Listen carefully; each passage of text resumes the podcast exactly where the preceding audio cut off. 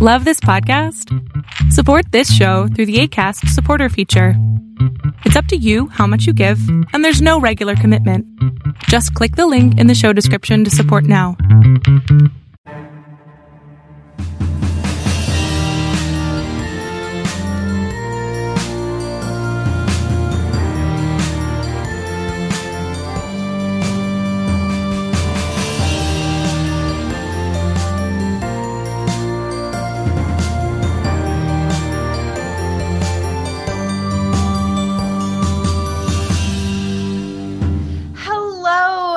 Welcome to the Chronicles of Nania, a nanny resource podcast made for nannies by me, a nanny.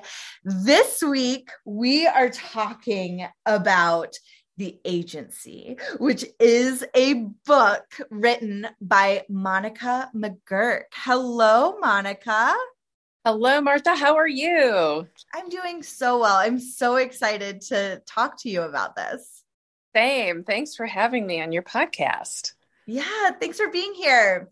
Okay, before we get started talking about your wonderful book, I would love to hear like any interactions in your life that you've had with being a nanny, like, or employing nannies, like any ways that nannies have have touched your life. Absolutely. Um, actually, quite a few interactions with nannies. So, um, while I would not ever dare to call myself a professional nanny. I did have a summer stint um, with a family when I was much younger, decades ago, with two wonderful children, toddler and infant.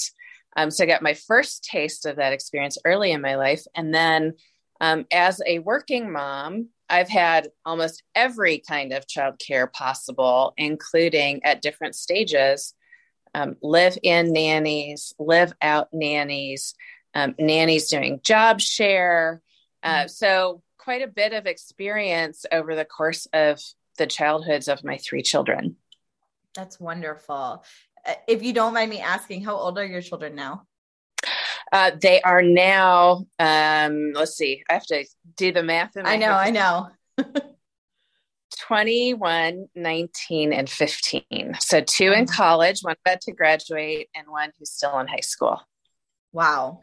That feels very surprising to me. I think that um, we're beautiful at all ages, but you d- you do not present as someone who has a 21 year old child. Even with the, the uh, Zoom lighting. yeah. You. Yeah. Um, Awesome. Okay. Let's talk about this book. So, um it's it's called The Agency and it's the Norwood Nanny Chronicles book 1. So, that lets me know there's obviously going to be a book 2. Um whole new series.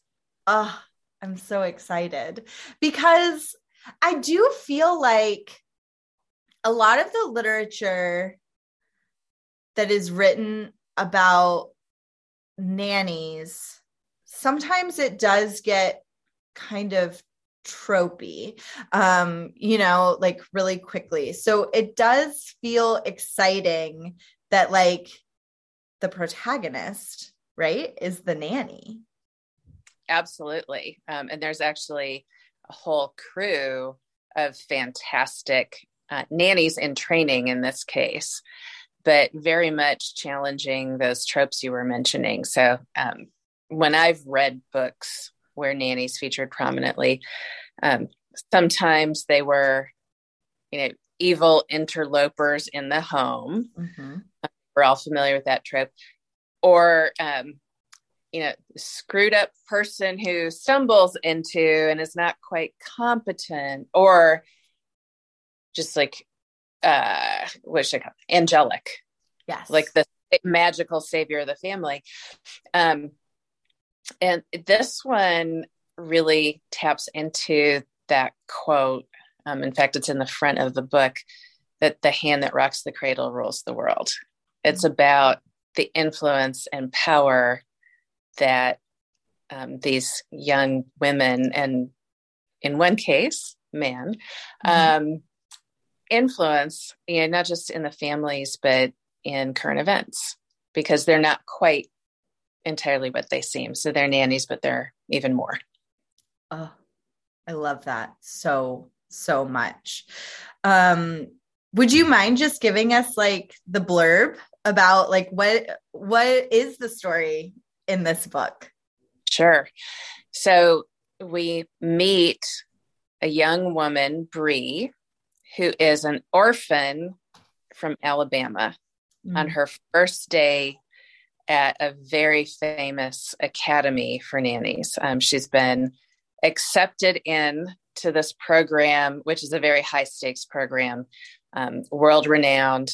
It offers the opportunity to get into a very competitive certificate program that gains you entry into the types of families that you would probably give your right eye tooth for. Um, right. Royal families, corporate executives, ambassadors, um, very jet setting, high profile type of nanny roles where the expectations are quite high. Right. She a cohort um, of group mates who are joining her on this journey, each with their own interesting past.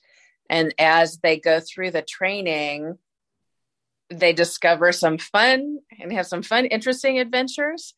But they also uncover that the school is not all that it seems and that they're going to have to work together, keep their wits about them uh, to even survive their nanny training, perhaps. So it's um, a little bit of a mystery. It's um, got a good sense of humor. Mm-hmm. You know, the whole thing is set um, primarily not in the United States, even though our main character is from the United States. It's set in Bath, England, in large part, and in Turkey. Um, on her first nannying assignment. And so it's a lot of fun, but also through what it explores, surfaces some interesting issues that are wrapped up in current events. And all of it um, examines you know, gender dynamics and women's roles and stereotypes and, and things. So you can read it as a fun jaunt, or you can really delve into a lot of the deeper themes that come out in the book. It does really feel to me to me like uh like you got inside of my brain and created the perfect book for me. Um, I hope perfect book. I can't wait to hear what you think when you're all finished. Yeah. So I admitted before we hit record that I have not read the book yet, but um, I am going on vacation in a couple weeks, and this is my book for my vacation. I am currently in grad school, so sadly, a lot of my reading is very dry. yeah, imagine um, having been down that road myself. Yeah, so this is, you know, it's a fun, it's a fun read. I think it's like a mashup of Mary Poppins meets James Bond. That's oh. the like short sentence that I would use to describe it. Um, and once it gets going, it's a page turner. Yes, yes. So, how did you like decide to set it in England, especially with that like southern element because i'm originally from tennessee so and i studied abroad in england so this really is like how did you make oh, that decision to set it in england yeah well um i would say i approached it from two ways one is when I write, this is my my fourth published novel. Um, I always choose locales that I want to go to. Mm. So I have um, a little bit of an excuse for travel because I take my research very seriously. So when I originally started this, um, I had an opportunity to be in England and to attach some extra travel to it, and I was like, oh, Bath would be wonderful. I've not been to Bath. Yeah. Um, it happens that there is actually a famous school, um, a child development, childhood development program and nanny academy that is in Bath. Um, that is one of the inspirations for the school that's featured in the book. Um, and so, again, it was a fun opportunity to just take advantage of that. And then from there, uh, you get to explore a whole bunch of different worlds because of um, that setting and the type of placements that the school can make and, and the like. So for me, it was um, a little bit of a lark, slightly inspired by research, but um, I I have enjoyed it, and I think the odd thing that I discovered when I started researching more is there were a lot of things about the history of Bath, especially if you go way back into Roman history, that mm-hmm. made it particularly well suited for this story. Um, so in the book, you know, there's an, a, a, scene where the main character and some of her um, friends get to go to the Roman baths and learn mm-hmm. about the history of the Roman baths and there are little little clues that come up and those are real those actually are true um, elements of the history of the baths and the roman society that once was in bath so it all worked out and I, I find often when i write that that's the case it might be just because of what you're looking for but you find little things that give you that sign you're on the right path yeah so there's a, even like a little bit of like da vinci code type stuff in there too of like yeah yeah, yeah. a little um, love that. Did you get to travel to Turkey too? I, I didn't travel to Turkey for this book, but I have traveled to Turkey in the past because it has been uh, another in another book that I read. I did set a big part of it in um, Istanbul, in fact, and so I was able to draw on that experience for this. Just yeah, fun. that is beautiful. Yeah. yeah, I have not had the pleasure, but I have been um to England several times. Um, and I studied in Canterbury um, for six oh. months. So not Bath, but um, yeah, like the opposite way of Bath, but um, from London. But yeah, I I really love English culture, and I do think it is so smart to set it there because when we think of like iconic nannies throughout history, they are almost all English you know mm-hmm. like your mary poppins even like um maria in the sound of music you know the governess like that um and nanny mcphee. Yeah almost all of them. And peter pan. I mean you can think of a lot of reference points in culture. So it does tap into something that's familiar for people but also intriguing because most of us face it don't grow up with a nanny in our household. So right right. Kind of thing to see. Yeah. Um so i i'm curious about you know like you you mentioned that you've written other books um and i i know from background research on your work that you feature a lot of like really strong women um female protagonists in your yep. in your work. I'm curious about that because yeah, nanny, like certainly it is not um only women that are nannies, but the majority of our um cohort is women. So I'm curious about that. Well, part of it I think is just having gone through the experience as a professional starting out early in my career where there weren't a lot of women doing what I was doing and often being the only one in the room at different points. So I think my awareness of that is quite high. Part of it comes from you know my daughter, right? My 19 year old daughter. Luckily, she doesn't have the same experiences that I had um, and, and won't face the same experiences that I had or challenges because we've evolved so much. But when I started writing, I often found I was really annoyed with some of the books that she read because the female characters were waiting to be saved or um, so much of the plot was connected to and driven by uh, the love story. Yes. And there's anything wrong with love stories but I, I wanted in my own writing for there to be um, a little bit more agency for the main characters. I, when I wrote my first book, I wanted my daughter to be able to read it and be proud and inspired by those characters. Um, and I think the main characters in the agency are even more so um, than in the first trilogy that I wrote. These the women are really fantastic, strong, independent, um, ambitious, and unapologetically so. And I, I love that about them. Um, I love that this is a setting where everything is run by women. The administration of this school is run by women. Um, as you unpeel and learn more about the setting, it's even more astonishing what they are doing. And so it's just a lot of fun given I'm really committed to painting those kinds of pictures of women in literature. Yeah. Yeah. And how like how did you go about creating these characters? I love that it's like in a cohort. I love that we get to see different um nannies from different backgrounds, but how you know, how did you give a voice to all these different strong women? Yeah.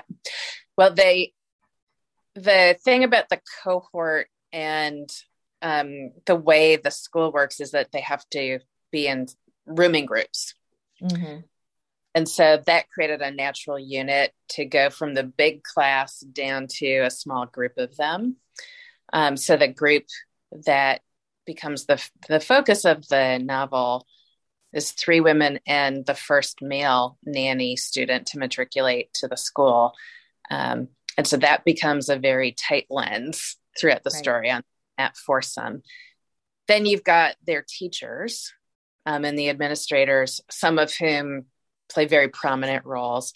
And then there's a mentor of Bree, the orphaned main character, um, someone who's been with her almost her whole life um, as a patroness of the orphanage that she grew up in. So you've got this little tight orbit and um, they have different backgrounds, of course, different roles in driving the plot forward. And so it became really fun to bring that to life and um, think about their interactions from their different socioeconomic backgrounds and their different personal histories and how that would influence how they interacted with one another and how they rose to the challenges of the nannying um, and the training that they're going through. Yeah, yeah, I could see a lot of really wonderful discussions coming from that um, throughout the book. Um, and I love that you have the first male nanny in there.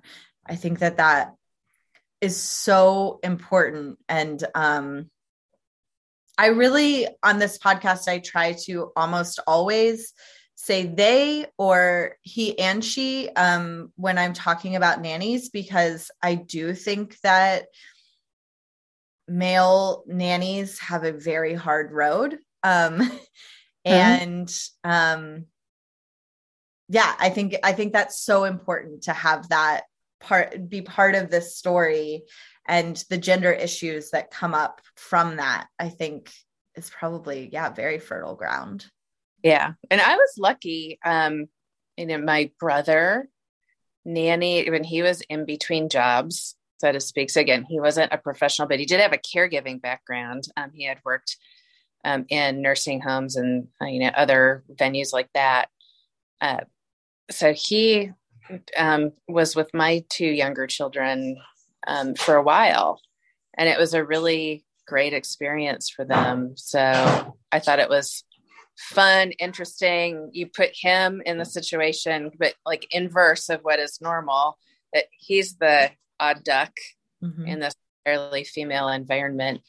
And um, Dash, as this character is called, is really interesting too because he's, you know, from a he's from the nobility, and so it's kind of an odd choice for him to be here as well. And so his motivations, how he interacts, what his preconceptions are about the whole thing, became a lot of fun to explore as well.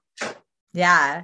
Did you base that character a little bit on your brother or is it like Oh, not really. No. He he just kind of was completely made up, but yeah. fun. Yeah. It's, it's sometimes fun to just not have any model or blueprint in your head because then you can make them whatever you want. Yeah. Is that mostly true for all of these characters that they they kind of were like born anew, not based on anything? Usually when I write, I pull little bits and pieces, um, but they're more of a mosaic or composite than completely modeled after one person. So um, the character Shishmita or Susie, she goes by both names in the book. Uh, she had some personal characteristics that were drawn from someone that I've known in the past, you know, who was very flirtatious and played very um, innocent or almost dumb, I, I would say, mm-hmm. to hide what was really a very sophisticated strategic approach to getting her way. Um, so that was one inspiration for sure. Um, other than that, I'd say that there are more incidents in the plot that I could say, oh, this, you know, this actually really happened, or this was drawn from here more than anything else. Yeah, that makes a lot of sense. And I I love that. I I love creativity that, you know, maybe has ingredients but comes up as this whole new thing. Um that's awesome. Um yeah, I'm also curious about like did you cuz you said that you love to to research and a lot of that goes into your writing. What research about the nanny world um, did you do for this? Yeah it, actually a fair bit of researching education programs um, particularly these more elite type of programs agencies and how they play what their clientele is like. Um, is some some of the resources on podcasts, websites, and the like that are communities for nannies where they talk about issues or learn together. Um, trying to draw you know, all of that out to understand okay what what would you need to know to be prepared to go into these environments and how do you go through that in what is a pretty compressed type of academic program that in in my book in my world we've created. Um, so there was a, a lot of that. And of course with some of that inspiration coming from the school in bath being there on site checking out the campus checking out the community understanding just the environment that they would be in mm-hmm. was also really important. Um, what i try to avoid, and I do this generally as a rule, is not to read other people's writing about nannies. Yeah. Um, just to avoid having that influence me in the moment of writing so that I could be sure that my ideas were original and not connected to any of those tropes that we were talking about earlier. Yeah, yeah, absolutely. Absolutely. Um what do you like to do outside of writing? I'm just curious. Yeah. So um, I I work as an executive in the business world, so I've got that whole other side of my life. Beyond that, my kids keep me really busy. Mm-hmm. Um, a puppy who's about to turn one this week. So she's very big. Her name is Ellie. She's a Bernedoodle and she's just um, adorable. So she keeps us busy as well, just playing with her and caring for her and the like. Um, my family is all composed of big readers. So I do a lot of reading on my own just for pleasure. Um, we cook a lot. We're pretty avid foodies. So enjoy creating a good meal together, enjoying a nice glass of wine together. Um, and then the the arts. I'm on the board, the women's board of a ballet company here in the United States in Chicago, actually, and um, so just get involved in the community and enjoy the arts and yeah, exercise, enjoy the crisp winter air of Chicago. yes. Travel now, hopefully, knock wood, that things are opening up, get back into travel mode and see the world a little bit more. It's been a while. Yeah. Wow. Okay. So you are uh balancing a lot of things. I mean, um yeah, how do you how do you strike that balance of all the different balls that you're juggling?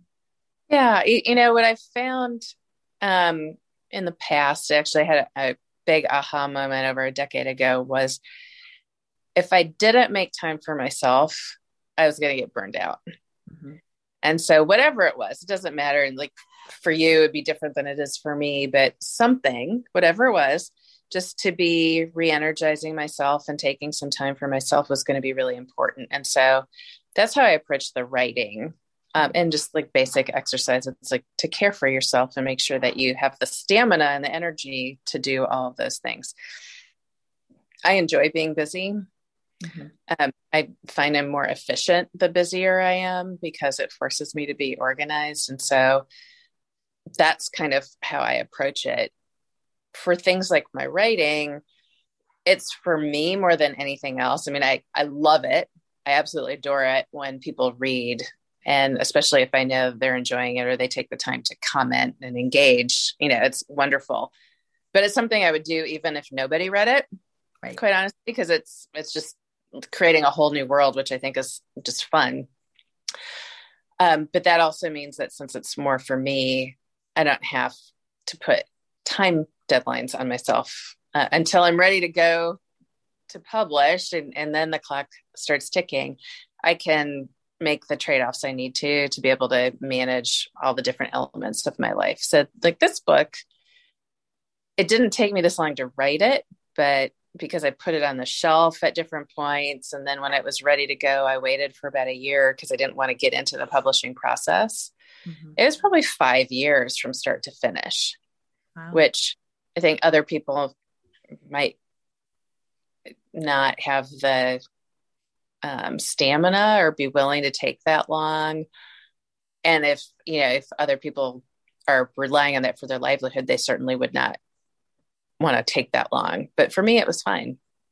Right, right.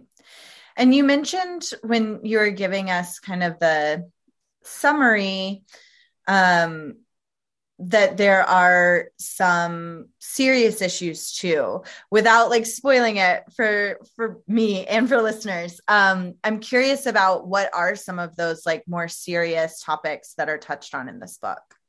Sure.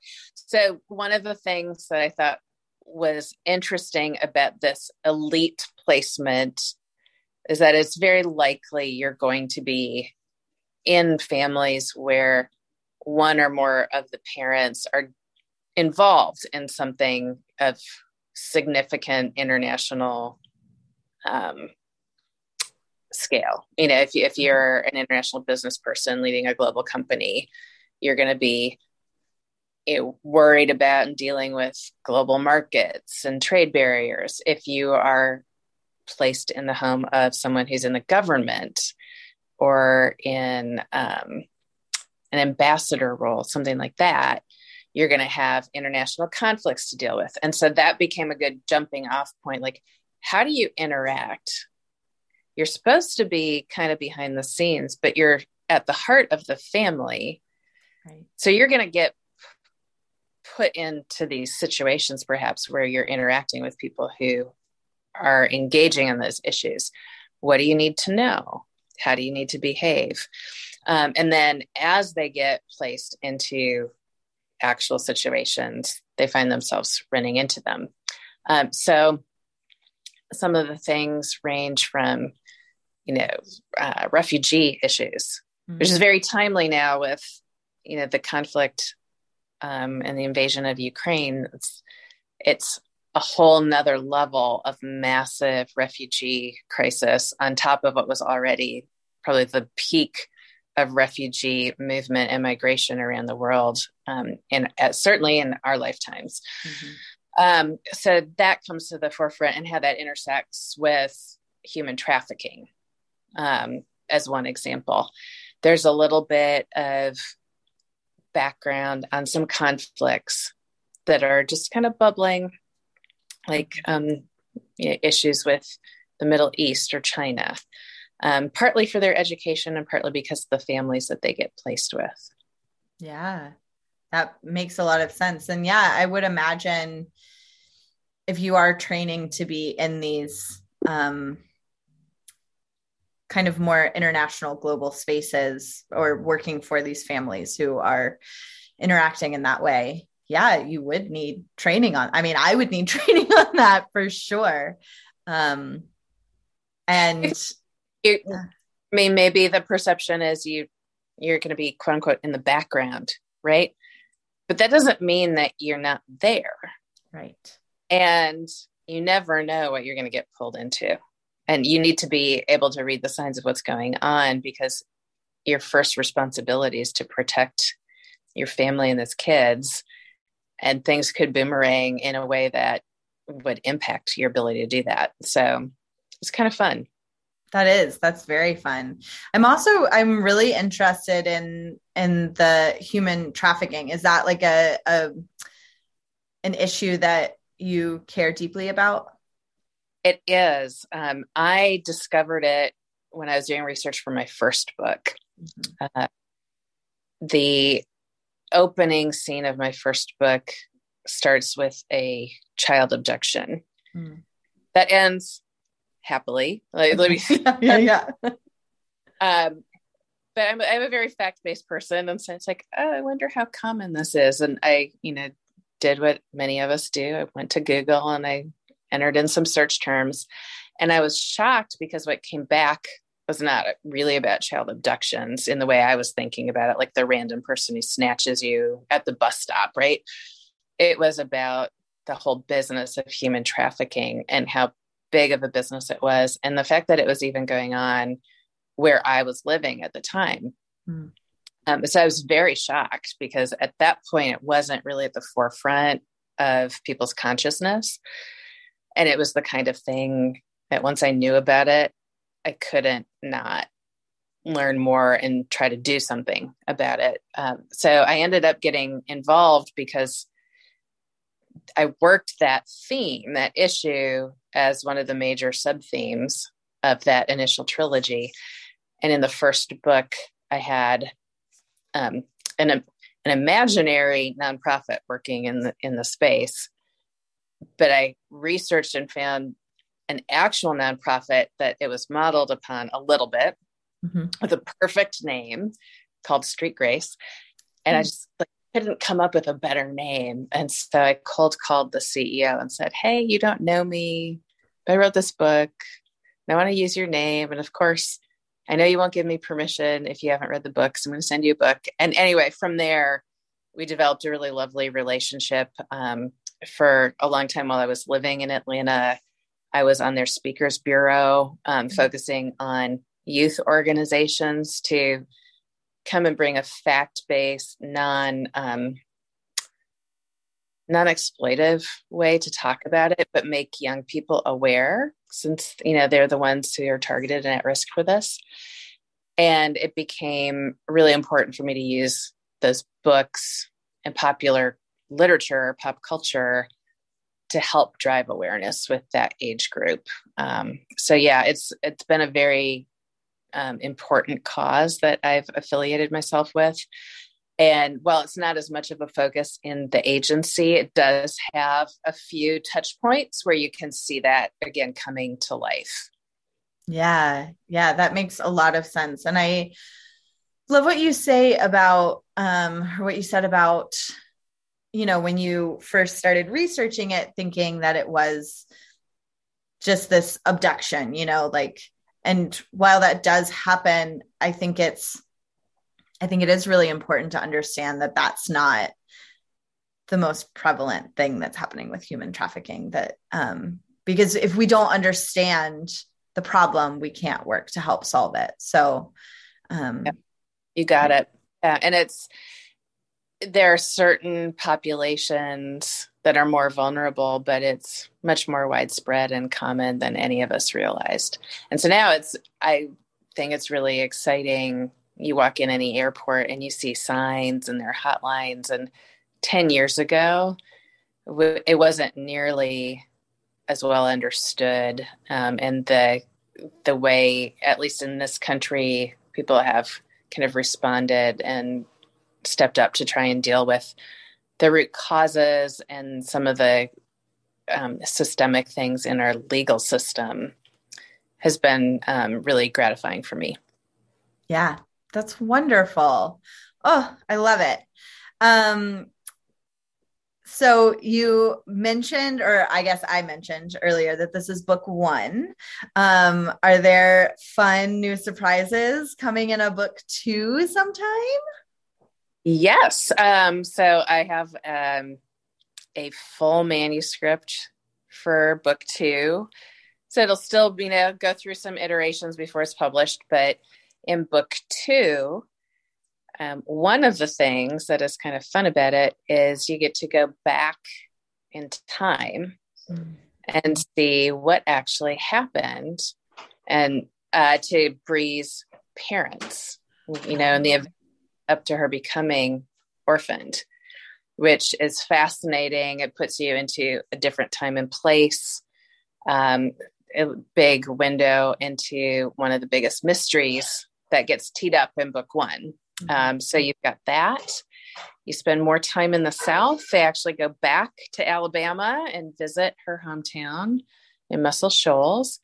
Um, and it's, um, I think it's a good payoff for some of the cliffhangers. I guess I would say uh, you get a lot unpacked in book two. Oh, that sounds so good. Um, I'm also curious about do you have audiobook versions of your books? No, but I keep getting asked that question. So I think I must have to get some because it seems like that's the thing now. Yeah, yeah. I I'm a huge um audiobook person. Um and I still I love to read physical books, but you know, sometimes like the time to do that isn't there. Um and so audiobooks allow me to read more cuz I can listen while I'm driving or whatever. Mm-hmm. So I was just curious. Yep, I I have been asked that so consistently with the launch of this book that I think it's going to have to get on the to-do list. Yeah. Yeah. Yeah. I know so many nannies um, listen like during our nanny day, um, especially when you're working with like infants. Um, it can feel so lonely. Yeah. Like if you're pushing a stroller and they're asleep and uh, yeah, that multitasking, I, I think that would be um, really compelling. Yeah. Yeah. And does it a lot while he's driving. Mm-hmm. He listens to audiobooks and podcasts a lot um, for his longer drives. So I can definitely see the value of that. Yeah, for sure. For sure. I am excited for folks to read this. I really, I talk so often with guests who are nannies about how we sometimes do feel unseen. There's a lot of um, invisible labor of being a nanny. And to have a book about us with um, adventure and, you know, strong, powerful characters is it's a gift. So thank you for for picking nannies as your subject. Oh, I'm so pleased. And I can guarantee to all your listeners when you read this, you're going to feel seen. Mm. There's, you know, there is that fantastical element to it, but you nailed it. Um, this is putting all of you right front and center. So yes. Great to have that opportunity. And thanks for having me on your show. Yes, thank you so much. Um, and there are links down in the show notes of where you can go uh, buy the book because yep. um, we can all do like a book club together. Ooh, I love that.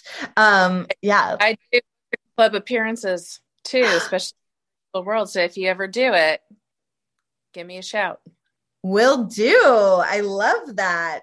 Um, wonderful. Will we end each episode with like a, a cute, fun, or inspiring sweet story. And um, Monica has brought one. So we mentioned earlier in our conversation that I've had um, the privilege of having nannies with my family at different points in, in our family life. And I just wanted to share how important they are to us um, by talking about my Christmas cards because um, we're all, we have moved from the location, the city where we raised our children for most of their lives. Uh, but we stay in touch with all of the nannies who've been a part of our, our family over the years. And it's one of my greatest pleasures at Christmas getting their, their cards and seeing their children, um, seeing them grow, and um, probably most excitedly how one of the children is named after my daughters. Oh my gosh. So we're um we're tight. Yeah. We're tight our, extended family and um I just wanted to share that because as you were saying if people ever feel undervalued, I just wanted to say not in the McGurk household, man. the bond for Oh, I love that so much. That is that's so that's really really wonderful. Um I I did grow up with they, they weren't exactly nannies but babysitters that um really helped raise me in a lot of ways. Um and I still keep in touch with them and it is so meaningful. Um, mm-hmm. so I appreciate that very, very much. Thank you so much, Monica, for taking time to talk with me today. Oh, thank you, Martha. And thanks to all of your listeners. Really yes. Thank you all for listening. We will see you next week coming at you from Nanny Palooza 2022. Get excited. There's going to be a really big announcement in next week's episode. So mark your calendars, be on the lookout. See you next week, everyone. The Chronicles of Nania is produced and hosted by Martha Tyler. Artwork by Noni Blastodon. Theme music by Brad Kemp. Find him at secondbedroomstudios.com. Follow us on Facebook and Instagram at Chronicles of Nania and on Twitter at Nania Podcast. To contact us, email chroniclesofnania at gmail.com. Thanks for listening.